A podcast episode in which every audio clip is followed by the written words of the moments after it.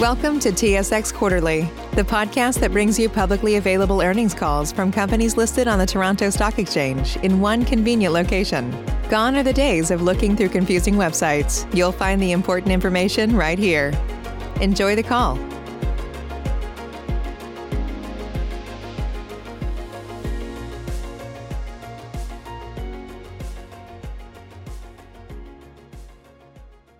Thank you, Alana, and good morning. With me to discuss CGI's second quarter fiscal 2020 results are George Schindler, our President and CEO, and François Boulanger, Executive Vice President and CFO. This call is being broadcast on CGI.com and recorded live at 9 A.M. Eastern Time on Wednesday, April 29, 2020. Supplemental slides, as well as the press release we issued earlier this morning, are available for download, along with our Q2 MD&A, financial statements, and accompanying notes, all of which have been filed with both SEDAR and EDGAR. Please note that some statements made on the call may be forward-looking. Actual events or results may differ materially from those expressed or implied, and CGI disclaims any intent or obligation to update or revise any forward-looking statements, whether as a result of new information, future events, or otherwise. The complete safe harbor statement is available in both our MD&A and press release, as well as on CGI.com. We encourage our investors to read it in its entirety. We are reporting our financial results in accordance with International Financial Reporting Standards, or IFRS. As always, we will also discuss non-GAAP performance measures, which should be viewed as supplemental. The MD&A contains definitions of each one used in our reporting. All of the dollar figures expressed on this call are Canadian, unless otherwise noted. So with that, I'll turn the line over to George and François to discuss the quarter. Over to you, George. Thank you, Lorne, and good morning. First, on behalf of CGI's entire executive leadership team, our thoughts are with those of you most affected by COVID-19. I also want to acknowledge and thank our clients and all others delivering essential services to those in need. On behalf of CGI's employees around the world, we are proud to be supporting our clients and their customers and citizens with critical technology services during these uncertain times. In March, more than 90% of our employees successfully transitioned to working and delivering services remotely. We rapidly mobilized our resources and systems to maintain continuity of service for our clients. I want to take this opportunity to thank our employees for their commitment and ongoing engagement in support of our clients, CGI, and our communities. While the pandemic has created unprecedented business conditions, our Q2 performance is a reflection of our resilient business model and operational excellence. Before sharing some additional perspectives on how COVID-19 is currently impacting our business and how we are responding, I'll ask François to review the specifics of our Q2 financial performance. François? Thank you, George, and good morning, everyone. I will share the results for our second quarter, and in doing so, highlight the main drivers behind our financial performance. Revenue in Q2 was 3.13 billion dollars, up 2% when compared with last year. On a constant currency basis, revenue grew by 3% year-over-year. CGI Federal grew 7.3% in Q2 as large task orders previously booked continued converting into revenue. Scandinavia grew 19.4%, driven by last year's merger with Acando. Central and Eastern Europe grew by 7.5%, largely due to both the Acando and CISIS mergers. And in the U.K. and U.S. commercial and state government businesses, saw revenue decline in Q2 to 2.1% and 4.6% respectively. In both cases, the decrease stems from a strong comparable for last year's second quarter due to a large financial services IP deal. IP-based services and solutions represented 22% of revenue, flat year-over-year, but up sequentially by 1% or 47 million dollars. The impact of COVID in March resulted in clients delaying award decisions. As a result, bookings were 2.8 billion dollars in Q2 for a book-to-bill of 89% and 11.9 billion dollars or 97% for the last 12 months.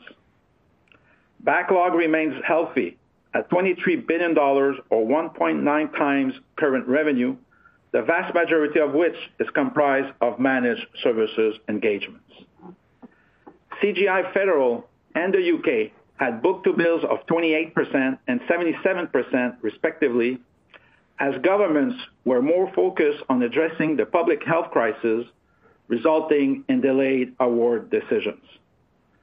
The U.K. and CGI Federal both maintained strong government backlogs and pipelines comprised of larger long-term deals.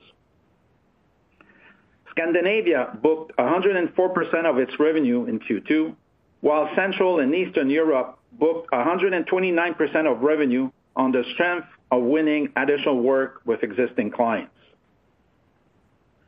Adjusted EBIT improved to $483.2 million in Q2 and included $9.3 million related to IFRS 16. EBIT margin of 15.4% expanded by 60 basis points year-over-year. The region driving this improvement were Canada, with an EBIT margin of 21%, mostly due to the benefits of previously announced optimizations to its infrastructure business. Western and Southern Europe, with an EBIT margin of 16.1%, up mostly due to the recent actions taken to exit Brazil and refocus the Portugal business.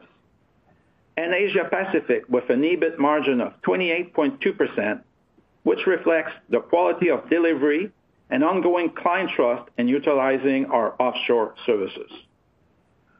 Lower margins in both the U.S. and the U.K. were due to the same IP deal in Q2 last year, which included a large license. Our effective tax rate in Q2 was 25.9%, compared with 25.5 last year, which is within the expected range for the full fiscal year. On a GAAP basis, net earnings were $314.8 million, and EPS was $1.18 per diluted shares. Excluding $31 million in acquisition and integration-related costs, net earnings for the quarter were $338.4 million, up 4.3% from last year, and net margin increased by 20 basis points to 10.8%. Adjusted earnings per share, as a result, were $1.26 per diluted share, up 7.7% from $1.17 last year. Profitable growth, operational excellence, and share buybacks drove EPS accretion in Q2. Our operations continue to produce strong cash flow. In the second quarter, we generated $396 million, or 12.7% of revenue. This includes a positive IFRS 16 impact of approximately $45 million. Over the last 12 months, we generated $1.6 billion in cash from operations, or 13.4% of revenue. Cash management, as always, remains a priority. We continue sustaining service levels for our clients, allowing for strong cash collections. DSO was 51 days, stable compared with last year, when adjusting for the impact of currency fluctuation at the end of Q2. In Q2, we continued allocating capital with discipline. We invested $89 million back into our business. We invested over $1 billion buying back and canceling 10.4 million shares of CGI, and we merged with France-based Meti, bringing additional IP into our portfolio, as well as TeraThink, which closed on the last day of the quarter and will deepen our work with the U.S. federal government. These integrations continue to progress at pace in virtual formats and with the same discipline applied to all of our integrations. Both integrations will be completed as planned in the second half of this fiscal year. Net debt at the end of Q2 stood at $3.8 billion, or 29.2% net debt to capitalization when excluding IFRS 16. This compares to 17.4% at the end of Q2 last year. With an objective of successfully navigating the current crisis and reinforcing our competitive position for the rebound and beyond, we entered into a two-year unsecured term loan credit facility of $750 million during the quarter. In April, we added $500 million to the facility for a total of $1.25 billion or 1.76 billion Canadian dollars. Before turning the call back to George, I want to reiterate that financial strength is a core value of CGI and key to the execution of our strategy. We now have nearly $1 billion in cash and an untapped $1.5 billion line of credit readily available. This financial strength anchors CGI's resilience, which George will now talk about. George? Thank you, François. In addition to our financial strength, I would like to underscore the other attributes of CGI's resilience that are enabling us to navigate this crisis and the uncertainty we all face. First, our mix of services is weighted toward longer-term recurring revenue projects, including SaaS-based intellectual property solutions, which are continuing without interruption. In fact, overall managed services accounted for 53% of our total revenue in the second quarter. Second, our diversified industry portfolio includes over 60% of revenue coming from industries less affected by the current crisis, including government, healthcare, insurance, utilities, and communications. For example, the vast majority of our government managed services and systems integration projects have remained funded and operating. In Q2, our revenue coming from the government sector is up 6.6% year-over-year. And finally, CGI's proximity-based model allows us to stay close to our clients, which is particularly important in times like these. Approximately 85% of our revenue is driven by members located in proximity to our clients, allowing for faster response in adapting to evolving client needs. This model is further complemented by a robust network of global delivery centers, with just over half located in onshore or nearshore locations and the remaining located offshore. When taken in combination, these attributes enable CGI to mitigate the considerable business disruption created by the global pandemic on our clients' operations, an impact which varies in intensity by industry and by geography. It is important to note that CGI clients across industries and geographies are predominantly large global enterprises and governments, whom we believe are better positioned to weather this crisis. Industries that have been significantly impacted by the current crisis include manufacturing due to factory closures, transportation and logistics, particularly passenger transport, consumer retail, excluding food services, and energy, particularly in oil and gas. Although we have less overall exposure to clients in these industries, the impact some clients are facing results in the stoppage or delay of some CGI systems integration projects. While we cannot predict the future, we can continue to take preventive action to preserve and protect shareholder value and to retain our talented employees, of whom 86% are also shareholders. As part of our crisis response, we have instituted cost reduction and avoidance efforts to protect our margin. In instances where CGI have stopped uh, where CGI clients have stopped or delayed CGI projects, employees are using vacation time, reducing their hours, or if needed, taking leave without pay. We instituted temporary salary adjustments, starting with me, as well as our Executive Chairman and the Co-Chair of our Board. The three of us are forfeiting all salary during this time. In addition, the independent members of our Board and our Corporate Executive Vice Presidents have taken significant salary reductions. These actions, as well as our engagement in relevant government programs, allow us to supplement, in large part, lost compensation for our employees on leave without pay. This ensures that our talent is available to support clients in the rebound, while at the same time protecting shareholder value. Some of these temporary measures may need to become permanent, depending on the duration of the pandemic and the pace of the rebound activities within the impacted industries and geographies.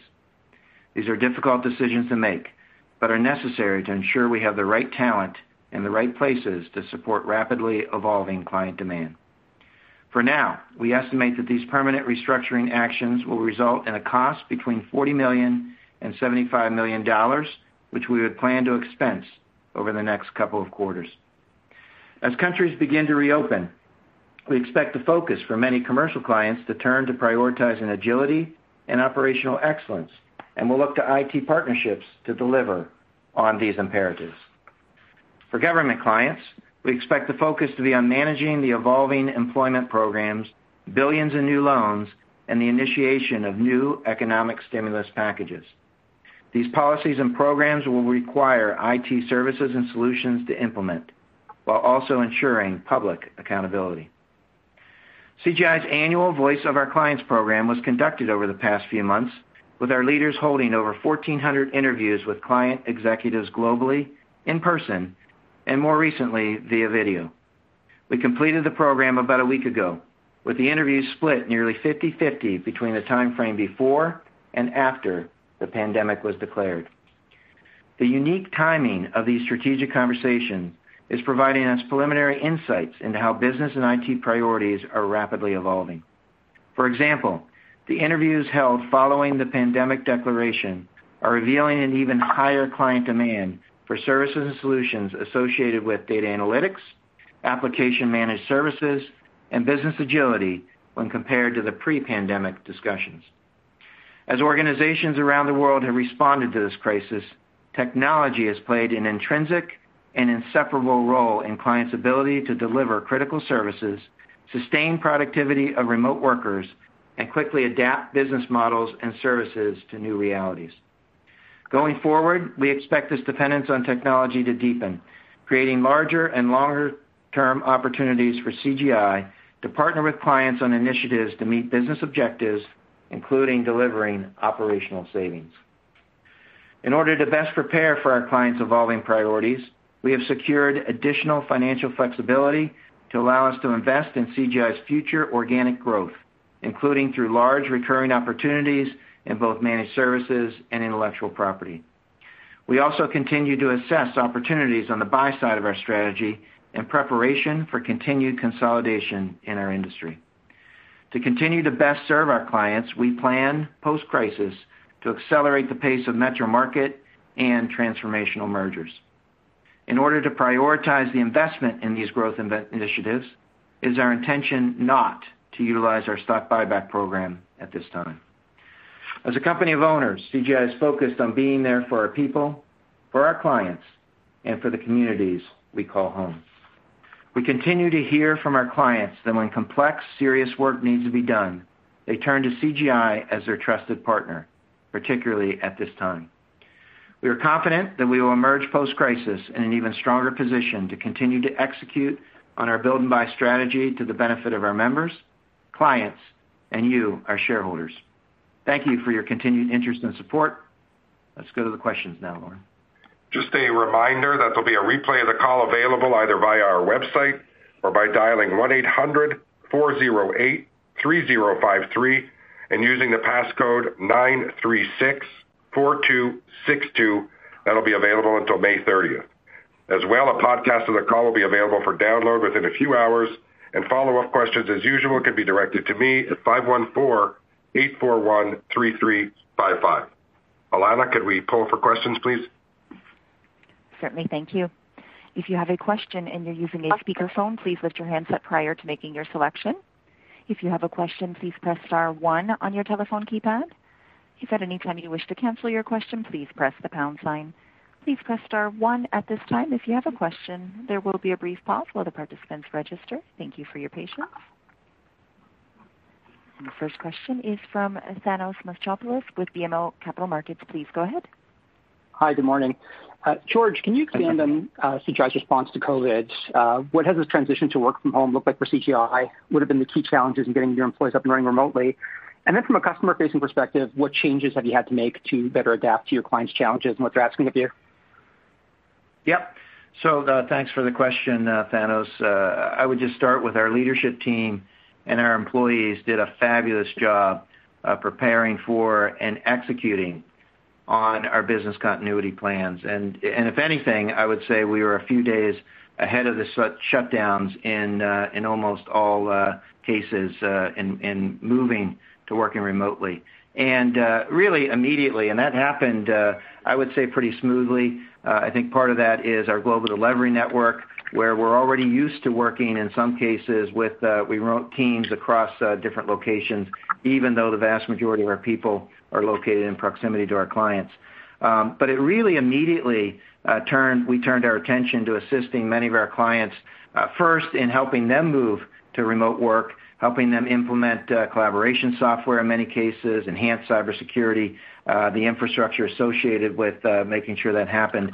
Um and then in those early days, we found ourselves actually working very quickly with our clients to support their needs on behalf of their clients, putting changes into their applications or into their services to allow them to best implement the programs and serve their clients. And uh uh and of course, then we also engaged in uh in community work, helping schools and uh and uh and the like work more remotely. And uh and even, I think you've seen the announcements, even helping with a recruitment process for a a study on a drug uh with in conjunction with Montreal Heart that's now in use in uh in Canada, New York, and in the U.S. and in uh, in Spain, and is being looked at at other places. So a lot of work. And In many of those cases, people would work all night, day and night,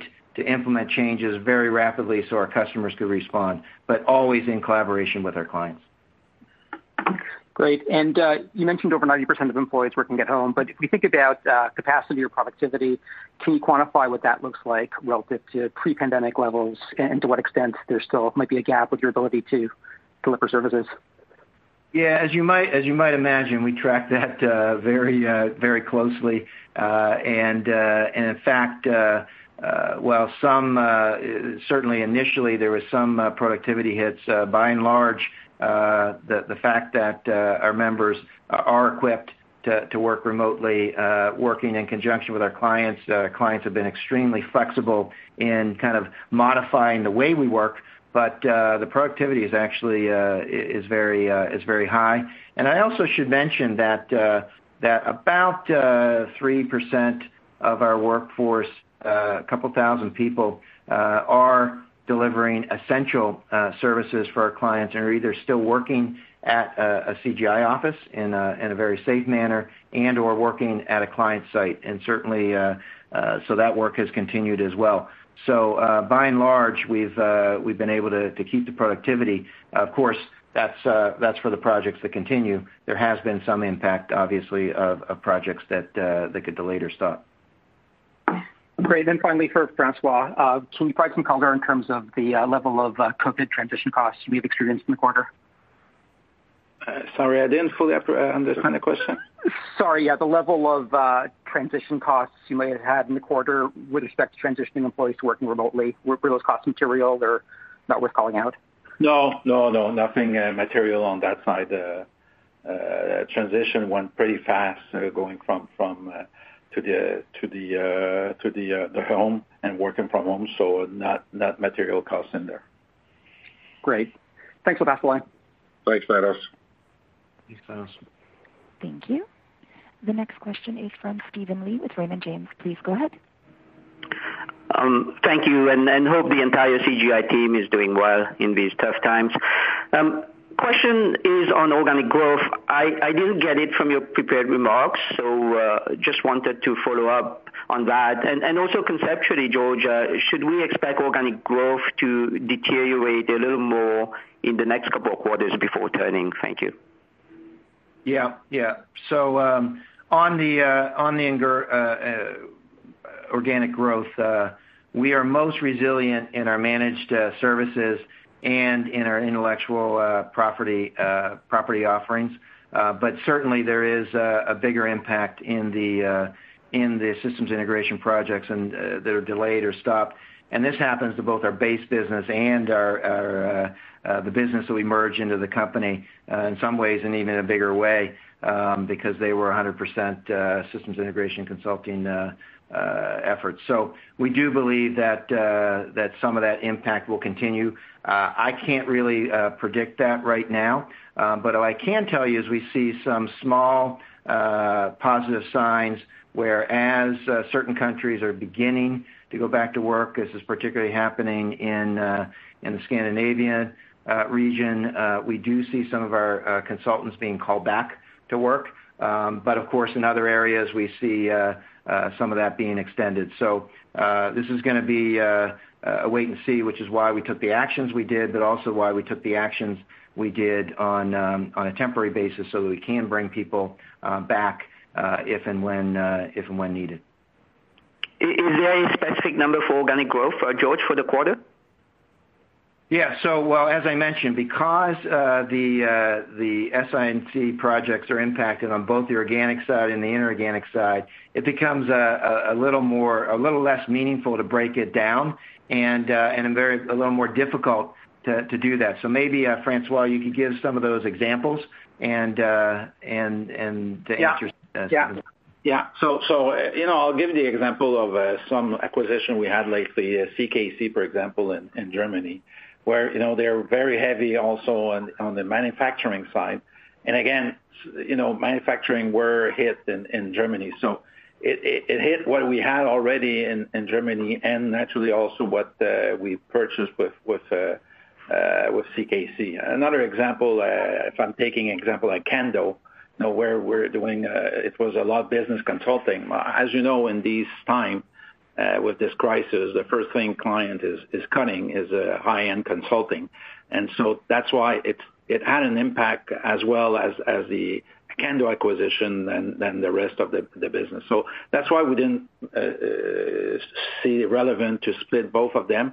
But if we would do it based on uh on the run rate like we did in the past, or you would expect it, you would have seen a decline in the Uh, organic growth uh, by close to 1%. Okay, that's helpful. And then a cash flow question for you, François. Uh, your CFO was down 14%, and the first six months, um, it's now flattish despite the IFRS 16 boost. Anything unusual there, François? Thank you. You know, this quarter, we had some payments, larger payments that we did in the quarter Uh, that we didn't have in the first quarter. So that's why it hit us a little bit. You're right that on a year-to-date basis, uh, we are flat despite the uh, IFRS 16. but We had some some payment that we did from the restructuring that we announced at the beginning of the year, and that put some pressure to uh on the cash from ops, and that's why you're seeing it flat year-over-year.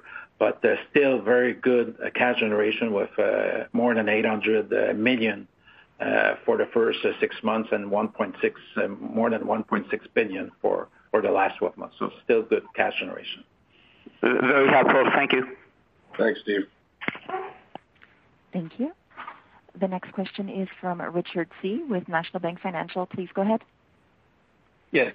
Thank you. So George, I noticed that you guys announced an actual win here this morning, um, which was uh, kind of quite notable. So I wonder if you maybe just give us a bit of color on that, and I guess in that context, you know, what your ability is like to sign bookings uh, on the current crisis here. Yep. Thanks, uh, Richard. Yeah, we did have a nice win that we just announced. It was actually awarded last week, and we were able to announce it here. Um, it's actually a total cybersecurity uh, engagement for uh, 86 different uh, agencies across the U.S. federal government. It's uh it's a sister type effort to uh to one that we were awarded, I think 18 months ago or so, that had a $335 million booking over six years. Obviously, that's going very well because we were able to uh to win this this award. Uh, it's net new business. It will uh, actually, we'll be hiring for that, which is nice uh, given some of the other headwinds that are going on in other parts of the world. And uh I think it's a testament to the strength of the CGI Federal team there in the U.S. It comes at a nice time, too, because you might have noticed that the bookings were depressed in the U.S. federal business. Part of that's just the focus that the government has uh, right now on uh, public health. But uh, we do believe there'll be stronger bookings in the next quarter in all of our government businesses. And then looking forward, we actually believe that we're well-positioned, um, if you will, to help our clients both respond to the crisis and rebound from the crisis. And if you think about the last crisis in 2008, obviously a very different crisis, and you can't really compare the two.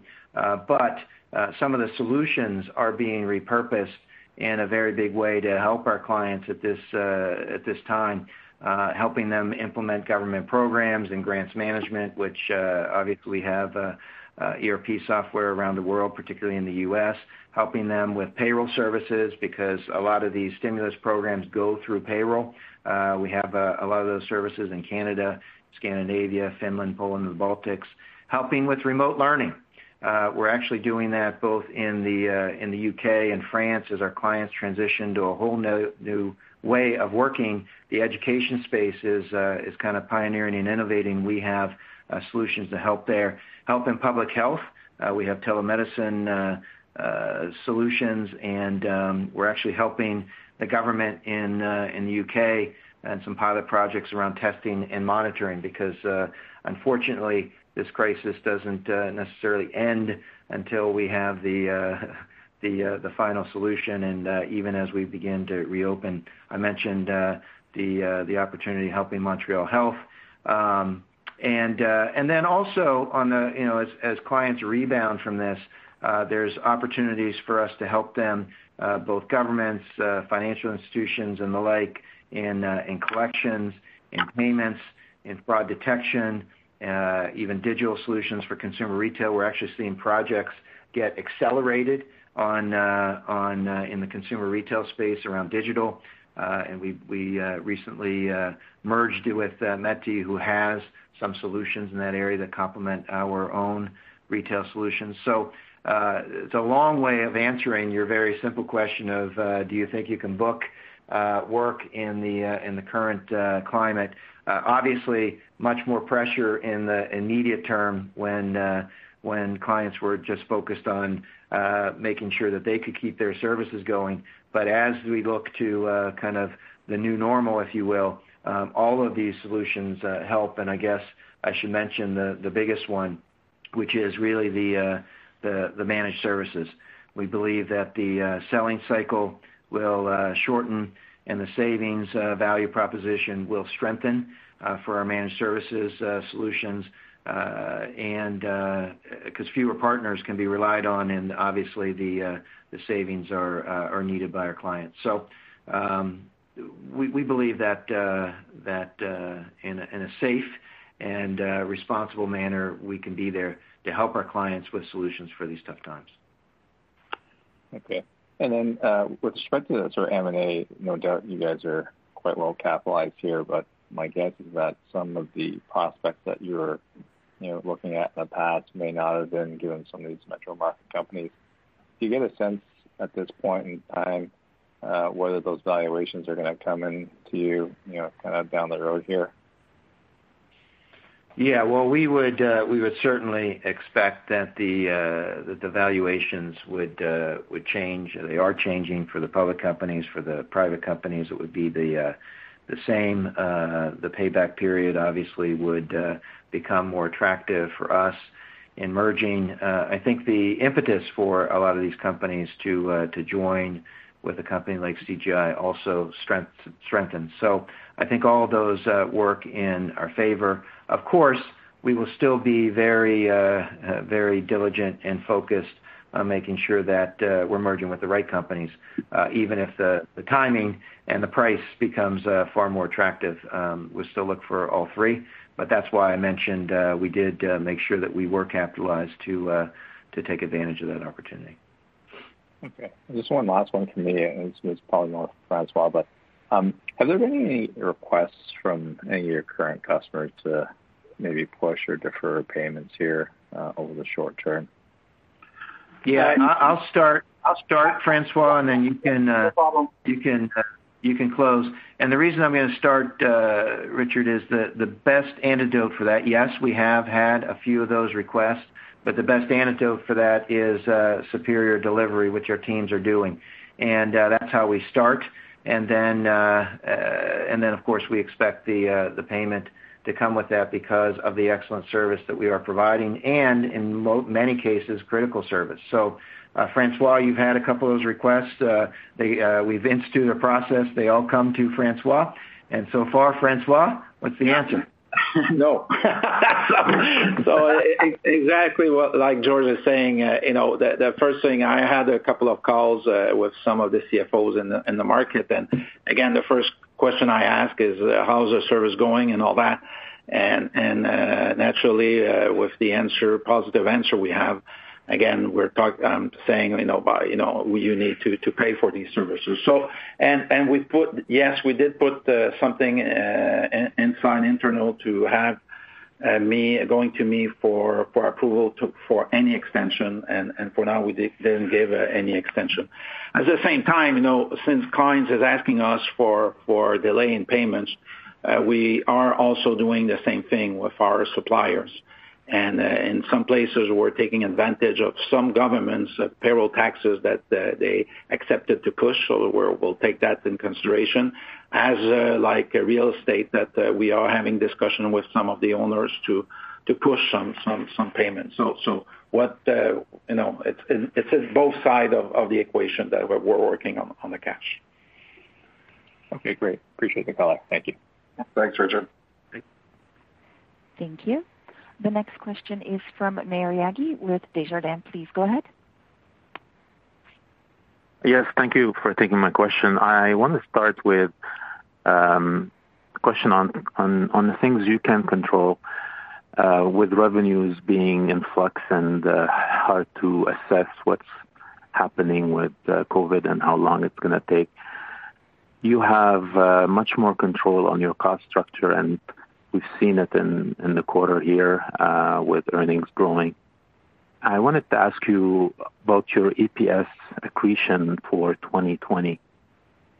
What's your expectation in terms of how much revenue would need to decline for you to not be able to support a growth in EPS year-on-year?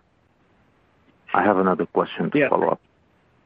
Yeah. Thanks for the uh thanks for the question, Maher. As as you correctly state, uh, the uncertain times obviously make it very hard to predict on the uh on the revenue side. But we do have, uh in our business, uh we're able to protect the margin uh because most of our costs are variable, and as a services firm, this is mostly other costs, which is why we took the actions we did on the uh both the permanent restructuring, but also on the temporary uh leave without pay situation to make sure that we keep our our costs uh in control. Um of course, we can't protect all of the margin given the fact that uh that we do have um uh you know with the lost revenue, at some point, you do have that. We have a set of different scenarios, Um, uh, we're monitoring that. But uh, you can be sure that uh, we're looking to to protect our margin in all cases, even as we are responsible for our clients. And uh and realistically, obviously, our plans for um, for where we want to go in the short term are interrupted. But uh I want to be clear that we're committed to Uh, continuing to meet our aspiration of doubling the company over the next five to seven years, even though our short-term plans may be uh may be interrupted. Is the situation uh, severe enough at this point in time for you not to be able to grow your EPS year-on-year in 2020? I know it's uh, hard to predict what's going to happen down the road. Yeah, it's hard to predict. As you see it right now. Yeah.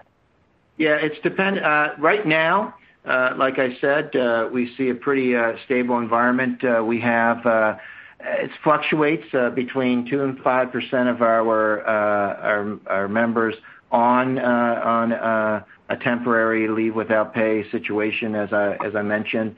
Um uh but we've already had some of those consultants called back, and then we've had others added to that. So it's it's fairly stable in that range right now. And from talking to our clients, we we don't know uh where we'll go. But from talking to our clients right now, we're very close to our clients.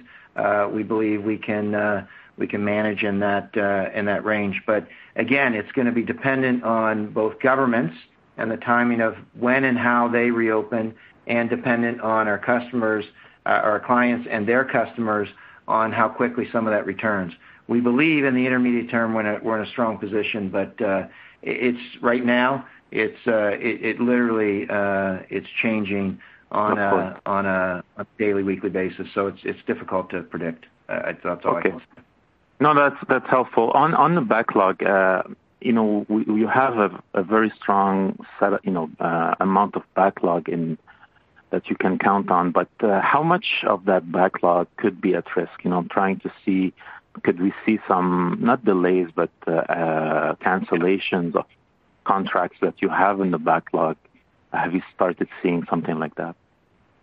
No, the vast majority of that uh work is in the managed services area. It's uh, it's typically pretty critical to our clients to continue that. In reality, we've actually seen some expansions of some of that uh uh some of that work uh in the uh in the early days here that actually contributed to some of our stronger bookings in places like uh Central and Eastern uh Europe. So uh right now, we believe that looks uh that looks pretty solid. We don't see a lot of that. Of course, some add-on systems integration projects on top of that backlog doesn't uh, happen as quickly, but we're pretty conservative in how we uh, book that backlog. So we're not uh, very concerned right now at this point. It's pretty solid.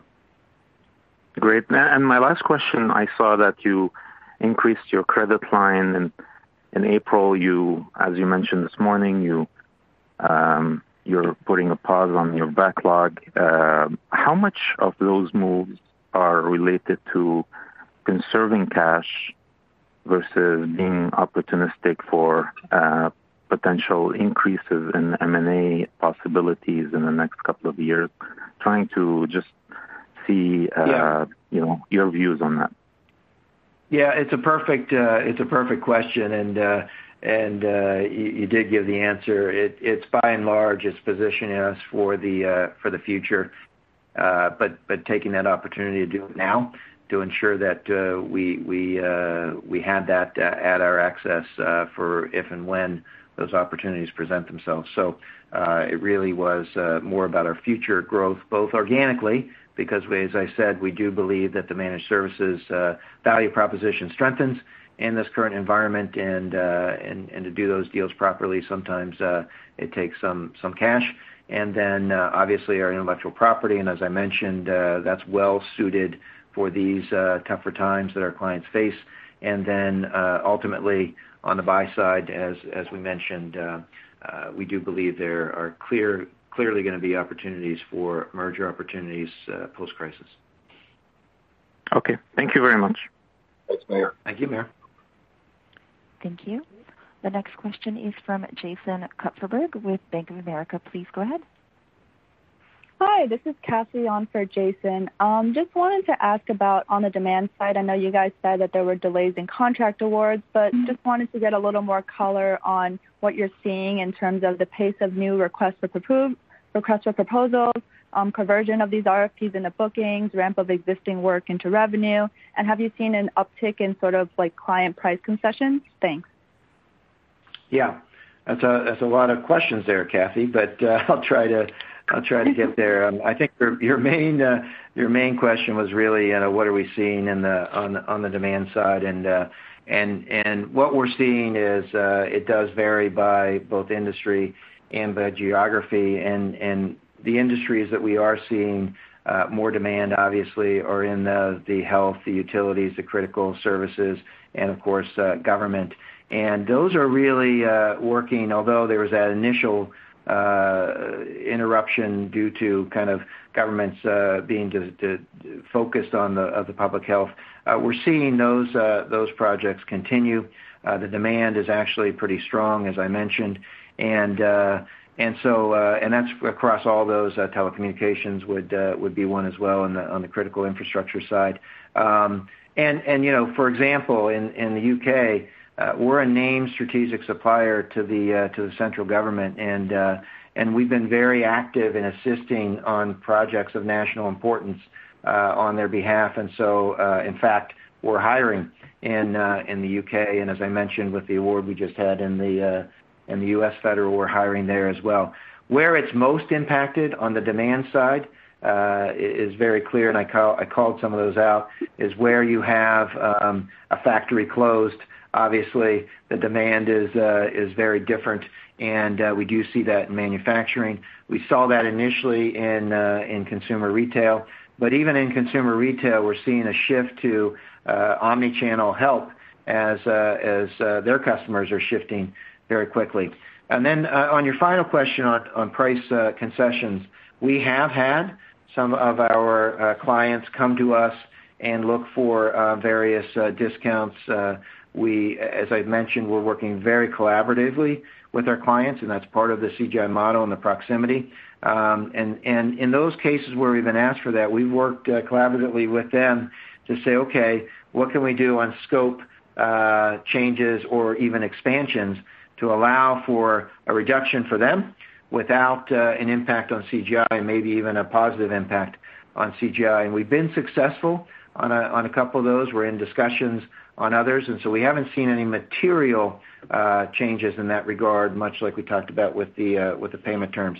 And it all comes down to having those close relationships with our customers. I've had a number of uh of these discussions uh at the at the CEO levels, and I think they're they're clu uh truly we're working together and and thankful in helping uh helping them meet their customers' needs and therefore helping CGI continue to be uh, uh, resilient at this time.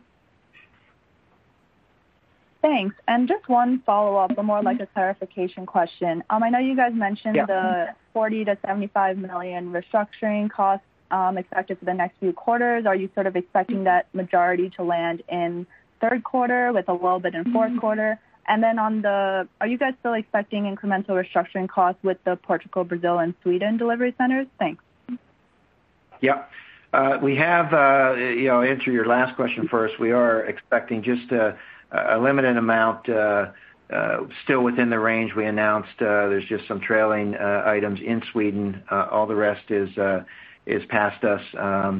François can give you the exact number maybe. But uh but then on the uh uh on the um on the other items, you know, the uh the timing is difficult to predict. And let me maybe start this way. It is our hope that we won't need to use uh, anything close to the upper end of that range because uh, uh, things will recover quicker. And and remember, these are members that are very important. They were doing important work before this crisis. They're dislocated. It's why we took some of the actions we did on the salary reductions. That money is going to really supplement their uh their pay and uh and therefore not impact the uh the company's bottom line, protecting our shareholders. So we don't want to do any of it, but we will have to take actions if necessary. So I think it would probably be split between the quarters, just depending on how these openings happen and what we see, how the clarity comes. But right now, Uh, if I had to guess, and it really is a guess, uh, I don't think we'll have full clarity uh, for another couple months. Okay? Yeah. Thanks for answering my question. Thank you, Cassie. Okay, thanks. Thank you. The next question is from Stephanie Price with CIBC. Please go ahead. Good morning. Just to follow up on the last question, and just wondering what you're seeing from competitors in the current environment and whether competitors have gotten more more competitive in terms of pricing out there. Yeah, we haven't uh we haven't really seen uh seen that, Stephanie. Uh, if anything, we've seen uh, some of our competitors uh, maybe not move quite as quickly as we were able to move to the to the new way of working remotely.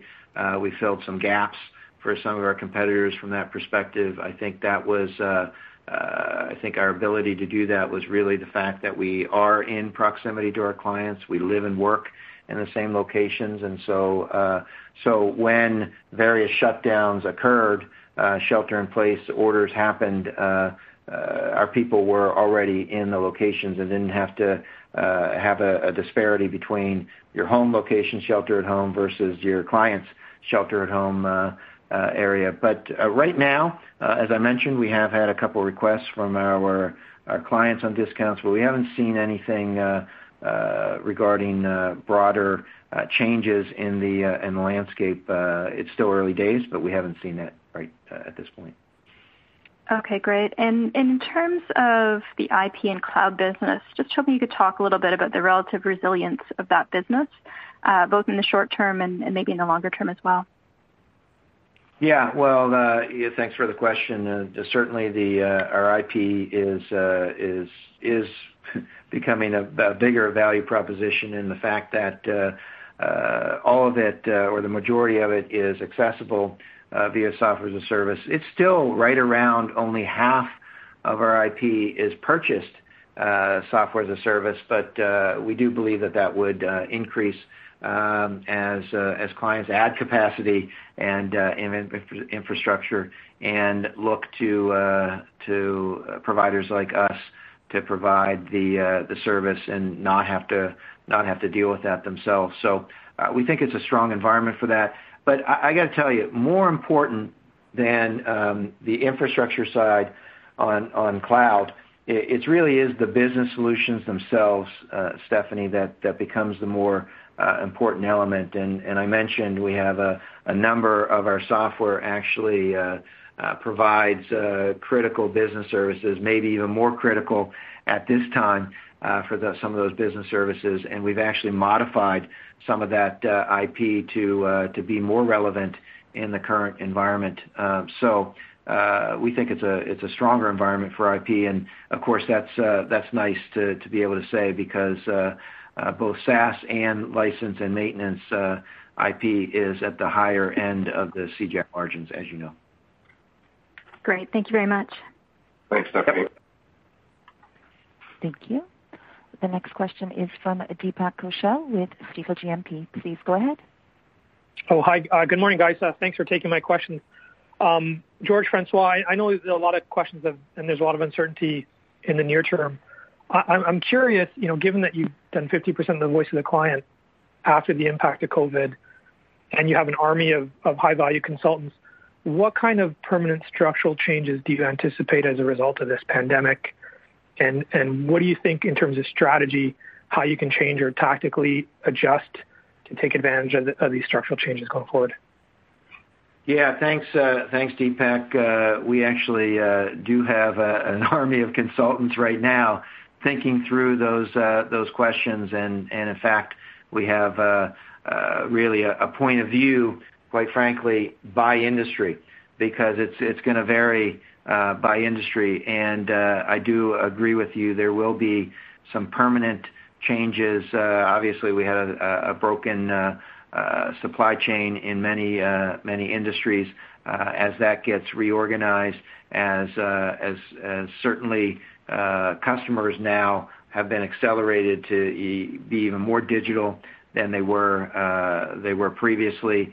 And uh I think there there are going to be opportunities across each of the industries. And we're evaluating, and quite frankly, they're different by industry, and uh and we're we're looking at those uh those opportunities. And and essentially, the way we're looking at this is really three phases, uh, Deepak. We're looking at the, the respond phase, which essentially is what we're in now. And I mentioned some of the things that we were doing to help our clients, which only deepen our relationship during the respond phase. Um but then there's going to be an initial rebound phase. And uh, in that rebound phase, uh, so that's where some of our IP, as we talked about, uh, will really apply, but also those managed services for the for the cost savings becomes a better value proposition. But then we believe there's going to be a third phase, which is reinvent. And that's where some of those permanent structural changes are going to occur. And I've had a number of discussions with CEOs where they've said, "We're evaluating right now, as we've reacted to this uh, crisis, what things are we going to keep doing that same way, and what things are we going to change uh, back to the way we were before?" And uh everybody's looking at that. And I think that'll be industry by industry, but in some cases, it will be uh, company by company. We're uh we're preparing for that uh as we speak. And that's why it was so valuable to have done the uh the voice of the customer the way we did it. Again, just another shout-out to uh to both our member employees as well as our clients. Um the fact that we were able to continue those strategic discussions uh really almost seamlessly in the remote world and get the value from it, uh, I think is a testament to uh, the relationships we have. Okay, thank you. And then just a quick follow-up um, on the M&A strategy. I was hoping for some more nuanced insight on the metro market versus transformational. You know, you've been doing a lot of metro. Uh, that's quite well understood. Um, transformational, like the last big one was Logica. It seems like it's becoming a bigger priority now to look at transformational. Can you get these done in environments where governments are saying, "We don't want companies to be forced to sell"? Um, how do you think that plays out? And and and you know, I know it's hard to give us a sense of timing, but you know, is this kind of a a one year to two year to get done, or is it a is it a six months to get done, or a five-year thing that that we should think about in terms of transformational? Yeah, no, I wish I could I wish I could answer the timing point, but uh, we want to be prepared for uh for any of those scenarios. But uh the tilt towards uh to transformational is is very simple, right? The the valuations of those larger companies obviously uh become more attractive. The payback period becomes more attractive and uh becomes more uh doable. Um I'm not as concerned about uh the point you make about uh uh about the company uh you know the company takeover Uh, scenario because uh, really in all cases, uh, we come in as really the local players, whether it's a metro market merger or a broader one. So uh in many ways, we can work with governments and mitigate that. We've done that successfully even in the U.S. So I'm not as concerned about that. But um, certainly the opportunity and the tilt towards transformational is really all about the opportunity, and that pricing has a big uh big play in that. Okay. And should we expect something transformational to look like a CGI and where you take out cost synergies or to look very different from a CGI where you you can get a broader kind of capability? No, I think it's uh we have end-to-end services. We like our end-to-end services. I think you'll see us stay true to those end-to-end services. So uh it would uh it would look more like that. Okay. Thank you for taking my questions. Thanks, Deepak. Okay. Thank you. The next question is from Paul Treiber with RBC Capital Markets. Please go ahead. Oh, thanks very much, and good morning. Just want to follow up on one of your last comments on CGI's proximity model. Just you know, broadly speaking, are you seeing from your customer base an increasing willingness or uh, you know, improved or change in sentiment uh, that they may have towards onshore or nearshore versus offshore? Uh, you know, there's been tremendous push over the last, I don't know, 20 years probably for offshore. Do you think you know the disruption uh, that that came out in this environment is perhaps you know much more apparent to end customers now, and they're maybe shifting their priorities a bit? Yeah, we have seen uh, some of that, and we've had uh, discussions with clients or actually in discussions with clients about that now. The pockets of, I would call it rebalancing. Um, not wholesale. It's not exiting uh the the offshore, but there are pockets of uh, rebalancing, and uh, we think we're very well positioned for that. Um, I also should take the opportunity to uh to let you know our India operations has uh, performed extremely well. All of our global delivery centers, have, but particularly in India, performed extremely well. Uh, obviously, you know the the 21 days shutdown, and then that was extended. Uh, all of our people were able to transition uh, remotely. You saw the margins. Uh this is uh this is even in um, at least the beginning of the shutdown period, and that continues. So um I think that becomes a differentiator. And I guess, Paul, what I see is clients looking for partners that can do the right balance. And this is what we always have said to our clients. Uh you know it's a global delivery. It's not onshore or offshore. It's really a global delivery. We'll put the right services in the right places and make sure that they're comfortable. And that's the conversation we're having as some are looking at doing that rebalance. Okay? Okay, thanks for taking my question. I'll leave it at that. Thanks, Paul. Alana, I guess we'll take one more question. Certainly. Thank you. The last question will be from Rob Young with Canaccord Genuity. Please go ahead. Hi, good morning. Um, you said that you'd uh, you'd seen the cycle, sales cycle shortening on uh, managed services, or perhaps you said you expected to see that. Maybe you clear that, clarify that for me. And then what's giving you the um, the confidence to say that? Is it um, better access to more senior decision makers in your customers? Is this crisis getting you better access at the higher level? Is it previous discussions that are accelerating? Um, why are you confident that you're going to see that cycle shorten? Yeah, I'll start. Uh, this way. Um, it, it's mainly uh, an expectation, but it's an expectation based on uh, on a strengthening value proposition as far as what that provides to our clients. But it's all of the above. There are more discussions being had at the at the senior client level. Uh, they're more engaged in these discussions given what uh, what they're going through. And uh, and then, like I mentioned, the uh, the value proposition becomes uh, much stronger. So it really is all of the above. Um, but uh, this is where we and and and it's also based on what we've seen in past uh, crises and uh, and what um, and how the behaviors and the pressures on our clients change and uh, and how we can then uh, provide the offering to help them. And yes, we have had uh, a number of these discussions ongoing uh, straight through this uh, this crisis period. Okay, and is, are you seeing that accelerate? Uh, like, is is it actually shortening, or do you expect it to shorten? We expect it to shorten. Okay, and then just one clarification. One of your peers said that they expected a top line impact from travel reimbursement. I assume that given 85% of your revenue, like you said earlier, comes from members in proximity, that isn't as much of an issue for you. Maybe just talk about that, and then that's it. Yeah, we have a we have a, much smaller amount of that, and that's a good news bad news story because uh, we also don't have uh, uh, have any of the benefits of, of having people in the short term not not traveling and have the the impact of that on our on our bottom line. But no, that's not that's not a big item for us you know, there are some projects where where it occurs, but it's it's minimal. Thanks. Thank you, Rob. Thank you, everyone, for joining us today, and we look forward to uh, talking to you again with the Q3 results uh, in July.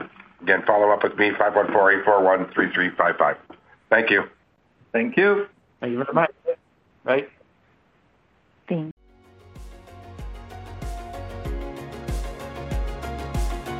Thank you for listening to TSX Quarterly. If you enjoyed the cast, remember to leave a good rating.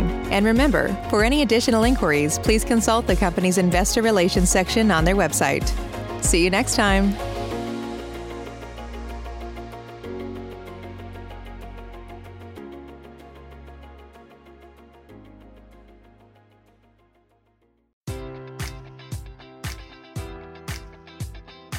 Enjoy all your favorite sports like never before at BetMGM. Sign up using code Buckeye and receive up to $1,500 back in bonus bets if you don't win your first bet. When you register with BetMGM, you'll get instant access to a variety of parlay selection features, live betting options, and the best daily promotions in the business. And with BetMGM at your fingertips, every play and every game matters more than ever. Place your money line prop, or parlay bets with the king of sportsbooks today. Sign up using code Buckeye and receive up to $1,500 back in bonus bets if you don't win your first bet. BetMGM and GameSense remind you to play responsibly. 21 plus and present in Ohio, subject to eligibility requirements. Rewards are non-withdrawable bonus bets that expire in seven days. Gambling problem? Call 1-800-GAMBLER. In partnership with MGM Northfield Park.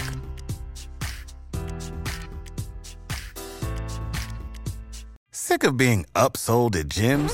My guy, you're currently a base member. For $90 more, I can upgrade you to our Shred membership. For $130 more, you'll be a Swole member. And for just $300 more, you'll reach Sweat Platinum. At Planet Fitness, you'll get energy without the upsell. Never pushy, always free fitness training and equipment for every workout. It's fitness that fits your budget.